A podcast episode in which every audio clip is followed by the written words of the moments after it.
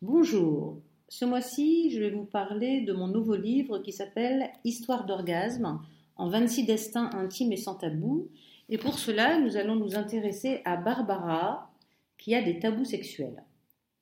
Barbara a 23 ans et aimerait être dégagée de ces tabous sexuels qui la font souffrir.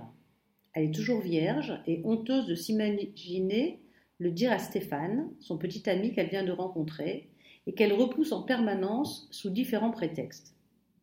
Elle a été élevée dans un internat de religieuses, et le sexe a toujours représenté pour elle un tabou, et c'est pour cela qu'elle aimerait faire le point entre ce qui est tabou et qui ne l'est pas. Mais dans un couple, rien n'est tabou. Tout peut se faire normalement, à partir du moment où il y a de l'amour, de l'amour entre deux êtres. Car tout est beau et bien à partir du moment où chacun des deux partenaires éprouve du désir de faire l'amour de la manière envisagée par l'un ou l'autre. Il n'y a donc pas de tabou quand on peut parler des choses et dire oui ou non à un acte qui paraît étrange pour l'un comme pour l'autre. Si l'un des partenaires se force pour faire plaisir à l'autre, il considérera son acte comme tabou puisque contraint. Cela le deviendra pour lui puisqu'il le subit. On ne doit en aucun cas subir une sexualité, on doit la vivre avec harmonie et délice. Découvrir des positions et des caresses s'avère être un plaisir dans une relation naturelle, d'assouvissement, de désir intense. Mais s'il me demande de faire des choses qui m'écœurent, me dit-elle, je vais passer pour une nulle à ses yeux et je n'aurai pas envie de me sentir ridicule.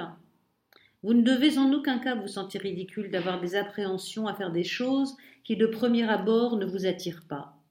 Vous pouvez les approcher de manière spontanée et voir ce que cela déclenche en vous, soit une envie, soit une peur, soit un dégoût. Qu'est-ce qui vous fait peur dans les actes sexuels, Barbara? J'ai peur de ce qu'il va dire quand il va me voir nue. Pourquoi? Vous n'aimez pas votre corps? Non, je n'aime pas mes seins ni mes fesses. Je les trouve trop inexistants, me dit-elle. J'ai de trop petits seins et un fessier plat. Vous savez, tous les goûts sont dans la nature, Barbara, et certains hommes aiment votre type de femme. Ils ne sont pas tous attirés par des formes plus rondes. Ce qui est important, c'est votre regard sur vous-même. Comment pourriez-vous apprécier davantage votre corps? Vous musclez peut-être? Oui, je pourrais faire un peu de gym pour m'étoffer, me dit-elle.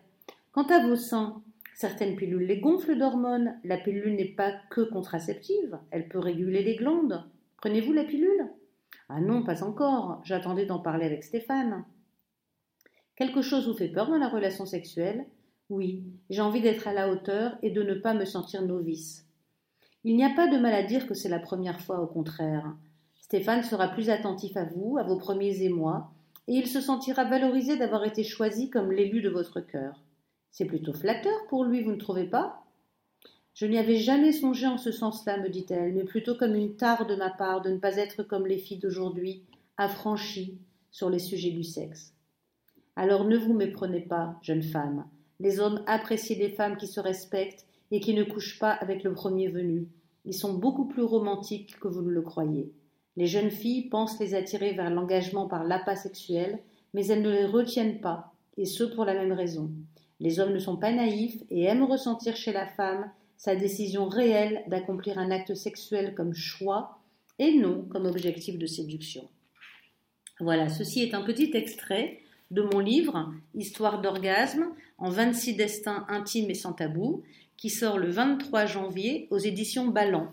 En attendant, je, vous invite tous et toutes à ma dédicace qui se trouve 128, 118 rue de la Pompe dans le 16e arrondissement et qui se passera samedi 25 à la librairie Lamartine.